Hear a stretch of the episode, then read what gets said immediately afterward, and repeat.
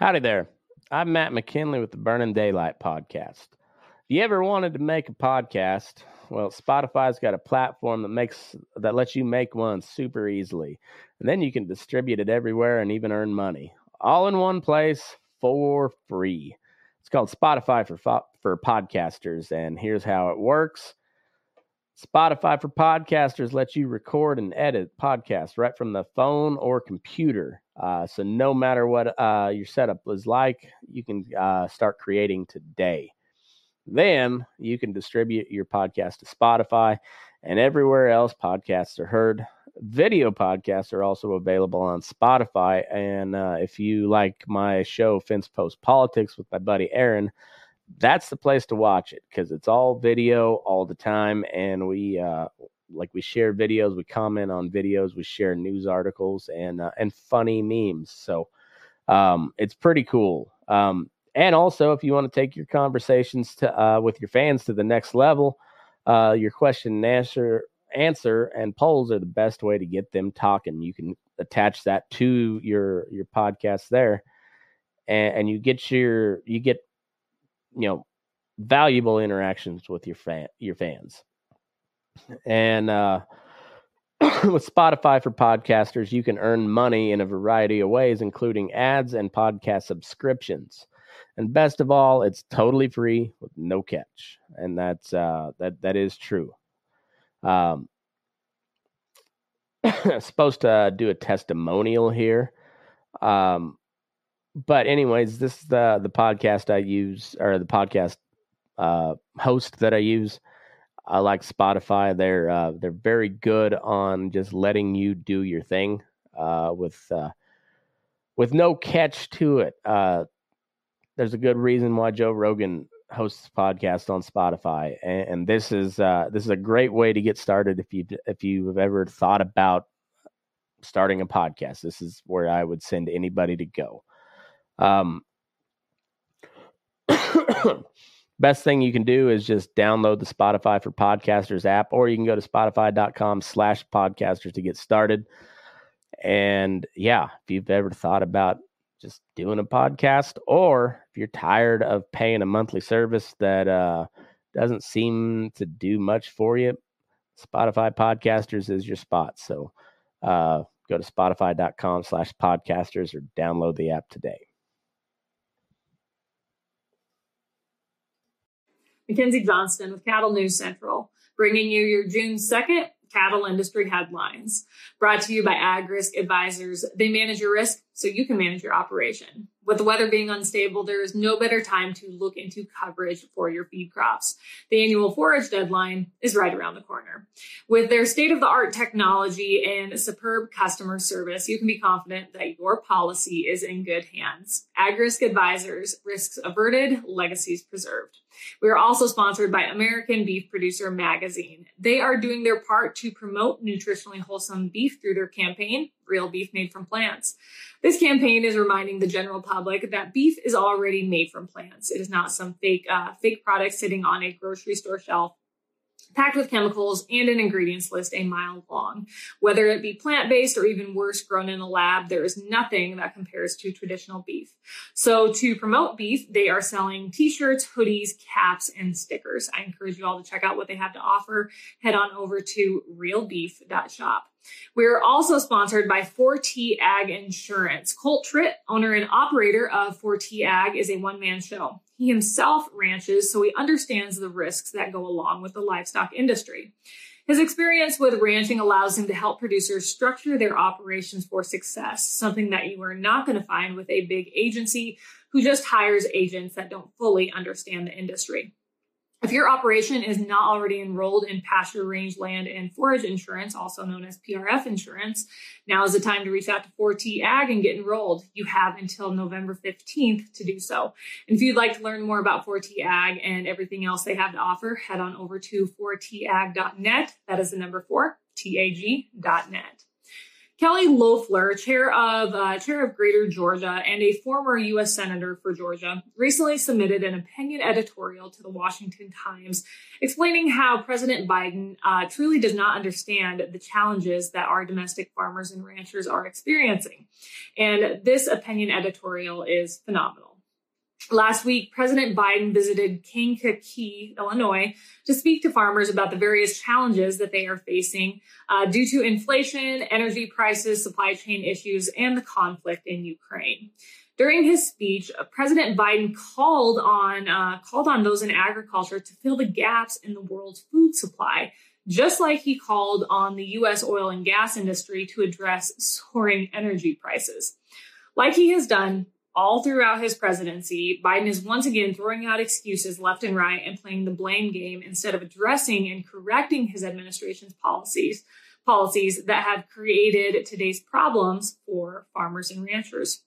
So, for starters, let's talk about fuel prices, uh, something we talk about way too often on this update. As we all know, farmers and ranchers rely on diesel to keep the wheels turning on their operations. Diesel, diesel recently hit an all-time high back on the 18th of May at 557 a gallon, and today the national average is 553 a gallon. A price that is easily uh, that easily takes a large percentage of profit out of just about any operation. So how did we get these sky high fuel prices? On Biden's very first day in office, he took countless measures to reduce domestic energy, which that has driven today's uh, incredibly high fuel prices. These countless measures include canceling the Keystone Pipeline, halting oil and gas leases on public lands, and increasing taxes and red tape, making domestic production difficult.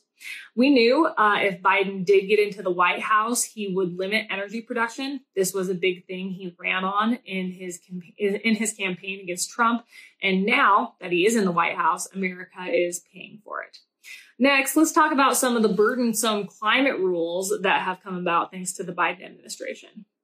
The enhancement of standardization of climate related disclosures for investors, something I had not heard of until this, uh, until I read this piece, this rule requires extensive disclosures by public companies of measured impacts on their entire supply chain. According to Farm Bureau, this rule would create sub- substantial costs and liabilities for farms and ranches. The ramifications of this rule could also impact farmers and ranchers' ability to produce food, fuel, and fiber for not only the US, but the whole world. Another notable rule uh, that has been reinstated by Biden's EPA is the Waters of the U.S. rule, also known as WOTUS, and we all know the impact uh, that will have on all of our on all of our operations. During his speech in Illinois, Biden offered more insurance for double cropping and funding for uh, and funding to increase domestic domestic production of fertilizer, just a couple of half-assed solutions that ignore the key challenges facing those in uh, facing those in agriculture. So, on the topic of fertilizer, the Senate Ag Committee released a report showing that the cost of fertilizer has increased 220% since January of 2021. It is obvious that the cost of fertilizer is way out of line. It has even stopped some from buying the product. But nonetheless, Biden's administration stated two weeks ago that the high cost of fertilizer would quicken the transition to compost and manure, using the phrase, never let a crisis go to waste. So essentially, the Biden administration is using this fertilizer shortage to push their green agenda. Biden is encouraging growth in the ag sector in the ag sector, excuse me, but clearly he does not understand the challenges facing our farmers and ranchers. I just went over uh, the impacts of fuel prices being so high, and then a couple of rules that are going to impact our industry, and then also fertilizer, how that is impacting our industry. But you and I both know I could sit here and I could talk for quite a while um, about other policies that he has put in place, other moves that he has put in place that are negatively impacting farmers and ranchers. We can talk about federal taxes, we can talk about trade agreements, we can talk about the border crisis, you name it this administration has put in countless policies. They have they have established these policies that are negatively impacting domestic agriculture. And it's not just domestic agriculture, it is America as a whole. If Biden really wanted to help American farmers and ranchers, he would quit letting the left influence his regulatory agenda and ease regulatory expansion on farmers and ranchers. This administration also needs to end their war on domestic energy. Pipelines need to be restarted. Oil and gas leases and, excuse me, oil and gas leases and permits on federal lands need to be reopened. And taxes and red tape both need to be reduced in order to lower energy costs.